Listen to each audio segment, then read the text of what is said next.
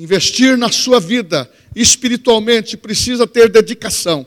Assim o fizeram, assim temos que fazer. Quando você investe o seu tempo em Deus, você colhe resultado. Quando você investe o seu tempo na palavra, no momento da crise, no momento da dificuldade, você não vai se esconder dela, e nem o espírito de medo vai pegá-lo. Você vai lembrar da palavra. Muitas são as pressões que o justo tem, mas Deus livra-as de todas. Muitos são as aflições do justo, mas Deus livra de todas. E no tempo da angústia, você não vai se mostrar fraco, porque a palavra está impregnada no teu espírito, a tua mente está renovada. É assim que Jesus fez. Mas eles não tinham o Espírito Santo. Precisava iniciar. Foi quando Jesus apareceu ressuscitado, depois de 40 dias, apareceu para os discípulos. Aonde eles estavam? dentro de uma casa, reunidos, com medo, abatido, preocupado. Os sacerdotes, os, os fariseus queriam pegá-los, Roma queria pegá-los. Eles estavam sendo perseguidos, mas Jesus passou a parede e soprou o Espírito. Aquilo foi um revestimento que deu a sustentação até o dia de Pentecoste. É aqui que eu quero chegar. A primeira igreja primitiva, a primeira igreja, é muito importante para nós. E nós temos exemplos que devemos avaliar, praticá-los e aperfeiçoá-los. Porém, o que a primeira igreja modulou não são experiências normativas, são experiências descritivas. Porque logo no primeiro passo, de Atos 1:8, ele diz: "Ser-me-eis testemunhas de poder, tanto em Jerusalém como na Judéia, em toda Samaria e até os confins da terra." Ele estava dizendo: "Vai ser testemunha de poder." Não, vocês não entenderam. Vai ser testemunha de poder. Porque as testemunhas de poder é elas que vão fazer a diferença. Porque quando apertaram um deles, Pedro, apertaram Felipe, apertaram Tiago, João, eh, Pedro se levantou e disse: Eu não vou deixar de testemunhar o que eu vi, o que eu ouvi do Mestre Jesus. Ele é o Salvador, mas ele fez promessa para nós, que essas promessas se cumpriram lá, estão se cumprindo hoje. Aleluia! E eu vou no texto. João, ou melhor, desculpa, Atos, capítulo 2, versículo 39. Mas eu vou ler um. Eu vou começar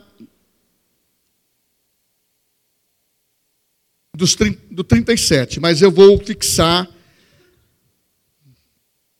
uma lição sobre o 39. Mesmo assentado na graça de Deus, ouvindo eles estas coisas, compungiu-se-lhes o coração. E perguntaram a Pedro e aos demais apóstolos: Que faremos, irmãos? Respondeu-lhes Pedro: Arrependei-vos, cada um de vós, e seja batizado, em nome de Jesus Cristo, para a remissão dos vossos pecados, e recebereis o dom do Espírito Santo. Agora a promessa Preste bem atenção. Pois para vós, outros, é a promessa, para os vossos filhos, para todos os, os que ainda estão longe, isto é, para quantos o Senhor nosso Deus chamar. E para vós outros é a promessa, para os vossos filhos e para todos os que ainda estão longe, isto é, para quantos o Senhor nosso Deus chamar. E com muitas outras palavras deu testemunho, exortava-os, dizendo: Salvai-vos desta geração perversa. Então, os que lhe aceitaram a palavra foram batizados, havendo um acréscimo naquele dia de quase 3 mil pessoas. Versículo 47 louvando a Deus, cantando com, contando com simpatia de todo o povo. Enquanto isso, acrescentava-lhes o Senhor, dia a dia, os que iam sendo batizados. Glória a Deus. Você pode dizer glória a Deus? Você está com a mesma expectativa que eu tenho? O que eu tenho é trazer para você, simplesmente contagiar você, fomentar o teu coração com a palavra de Deus. E quando essa promessa eu li nessa tarde para a ministração, eu fiquei focalizando, perguntei para mim, qual promessa que é essa? Porque quando você vai fazer a interpretação do texto, ou você procurar conhecer o que realmente o texto e a história, o que antecede, o depois, você precisa saber o que, o que realmente estava sendo composto como ensino. Ele começa uma reunião no cenáculo. O Espírito Santo entra em cena. Você sabe que os símbolos do Espírito Santo, eu vou separar quatro deles: o vento, o óleo, o fogo, línguas de fogo também tem o selo. Mas nós queremos aqui focalizar o que aconteceu. O que aconteceu sobrenaturalmente naquele dia é o Pentecostes que precisa acontecer repetidamente, porque ele já é só tomar posse disso. É crer que aconteceu lá. É crer que está repassando para cá. Eu fiquei, me chamou a atenção. Qual é a promessa? é o dom do Espírito Santo, que já não seria só para uma limitação de um grupo de discípulos, nem tampouco 120 pessoas, seria para gerações, seria uma promessa para os cristãos, seria uma promessa diretamente para a igreja que estava sendo formada quando Jesus soprou o Espírito. Isto foi forte, porque quando o dom de Deus, o dom, ele disse, para aqueles que estão longe, somos nós, que viríamos converter agora, para aqueles que estão perto, vocês, e o Espírito Santo, ah, vento impetuoso, veio um, um fogo dentro deles, porque o Espírito Santo é fogo abrasador. O Espírito Santo, ele traz unção. A unção que quebra o jugo é derramada sobre nós. Quando alguém era ungido no Velho Testamento e jogava óleo sobre ele, era a unção completa do, do Espírito do Senhor sobre ele. Consagração. No Novo Testamento, a unção de Deus, ela está por dentro e transborda também por fora. Foi o que aconteceu lá. Receberam uma manifestação, um dom, um presente que ficou permanente. O Espírito Santo veio fazer morada nas nossas vidas. E ele lembrou a promessa para os que estão longe, e ele lembrou uma afirmação do Velho Testamento que sempre aconteceu dentro da paternidade judaica. É o pai abençoando o filho, é o filho abençoando o seu filho, é transmitindo a sua melhor herança, o seu melhor, o seu, o seu melhor prazer, o seu melhor valor é abençoar os seus filhos. Porque todo filho nascia e tinha promessas de Deus. Começo, meio e fim. É o que acontece conosco. Nossos filhos não são filhos qualquer. Nossos filhos são consagrados desde o ventre. Nossa, nossa vida está consagrada desde o ventre. São promessas que nunca perderemos e são infalíveis. E ele lembrou: a promessa é para agora, igreja, mas a promessa é para os nossos filhos, porque os nossos filhos são os nossos, é o nosso maior tesouro, é para a nossa família. E hoje, nessa noite, eu quero que você entenda que a manifestação do Espírito Santo é para a igreja. que foi estabelecida. Cantamos um louvor para reinar em vida. Isso está em Romanos 5,17. Quando você reina em vida, você crê que as promessas do Senhor, ela não só aconteceu, mas essas são promessas que estão acontecendo ainda, são permanentes, elas vão acontecer sempre, porque o povo de Deus é um povo privilegiado. Diz a palavra em 1 Pedro, é um povo exclusivo, é um povo escolhido, é um povo santificado é um povo que é raça eleita, é um povo que tem o nome escrito no livro da vida, é um povo que está sendo diferenciado nesses últimos dias. E a promessa para a igreja é para que nós sejamos completamente revestido e cheio do Espírito Santo. Oh, aleluia!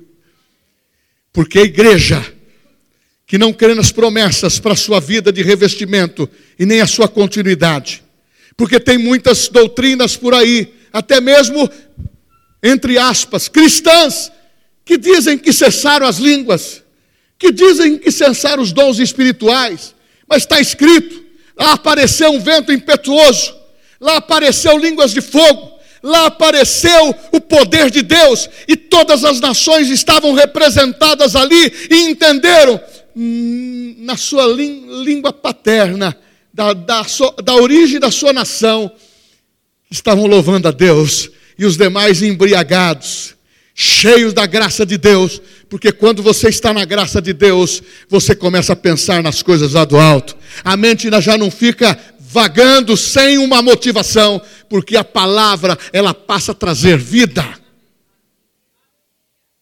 Quando a palavra está impregnada em nós, nós temos que louvar a Deus e exaltar a palavra exaltar o Espírito Santo, exaltar o nosso melhor. E eu quero dizer que sempre em função dos nossos compromissos profissionais, em função muitas vezes da nossa do nosso materialismo dialético, nós precisamos trabalhar, ganhar para comer bem, viver bem, vestir bem, ser dizimista fiel. Mas nós não podemos esquecer que a igreja, Paulo disse, eu preguei, eu plantei, eu levei a palavra, plantei, mas o Apolo veio e regou, e vem outro para a colheita. É assim que é o procedimento que a igreja precisa ter. Dentro do revestimento de poder, dentro dos dons espirituais, dentro do dom que Ele deu para cada um de nós, para um fim proveitoso. Não tem aí uma escala de valor em função de qual dom é melhor, mas tem sim você sendo inserido para ser um ministro da palavra. Um homem de Deus, um embaixador de Cristo, que faça diferença dentro da igreja, fora da igreja, e esse revestimento atinja a tua família, na célula mater.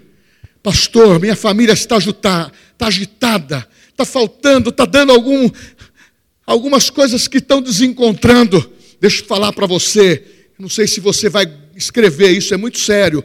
Vem para a igreja. Você quer que eu fale em outra língua é isto? Vem para a igreja. Eu não vou querer gastar meu inglês, porque você sabe que me surpreendo muitas vezes. e na realidade, vem para a igreja. Ah, está na hora de você começar a funcionar um pouquinho melhor. Eu vou indo já mais para o final.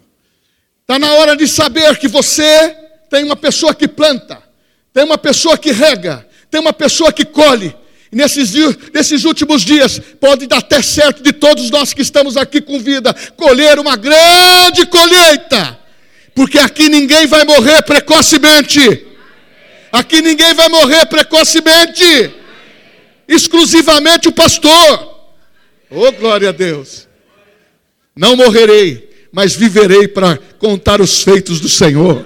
Oh, aleluia! Pode aguentar firme, minha mulher, porque nós vamos ficar bastante até a volta de Jesus.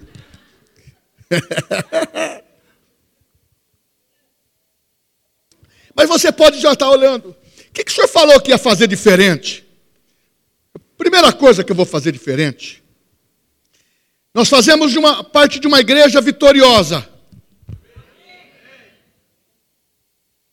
Nós fazemos parte de uma igreja vitoriosa. Nós fazemos parte de uma igreja triunfante. Amém. Então nós vamos ficar em pé e vamos declarar. E você que está na galeria também. Porque declaração é aquilo que você tem no seu coração.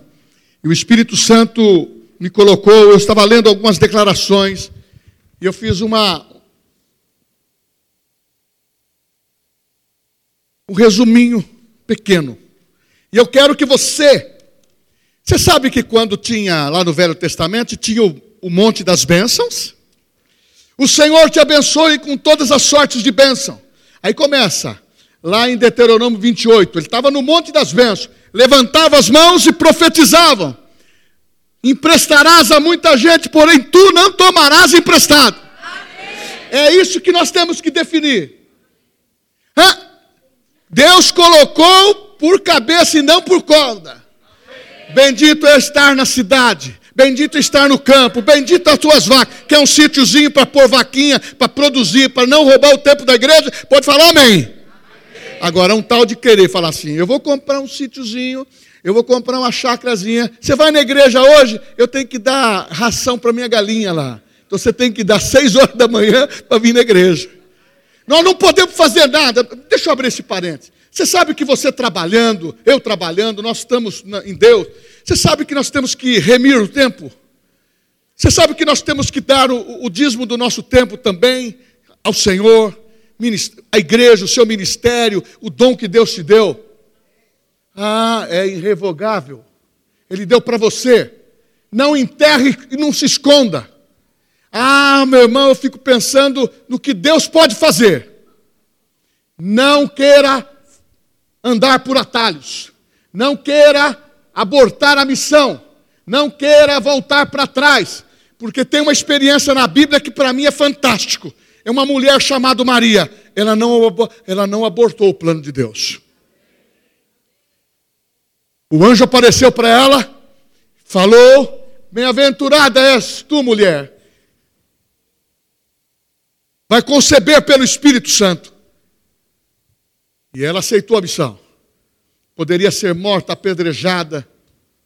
Mas Deus teve que conversar com José, mandou um anjo. José, essa mulher é, conjecturando, é uma mulher digna, fiel, honesta, está nos princípios ela concebeu pelo Espírito Santo. E José permaneceu, casou com Maria, teve filhos, e Jesus nasceu, o nosso Salvador.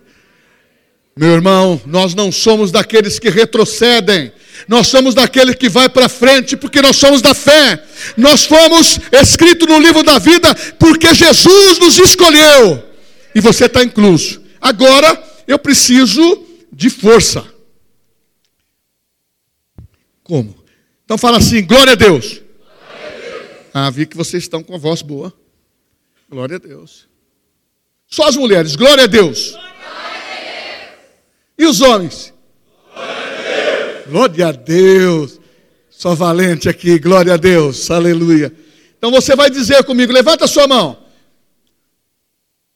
Oh, aleluia. Esse, ó, esse grupo para lá, você para lá esse grupo para galeria. Vamos fazer uma vez mais forte. O que eu rep... esta ala para lá. Oh. para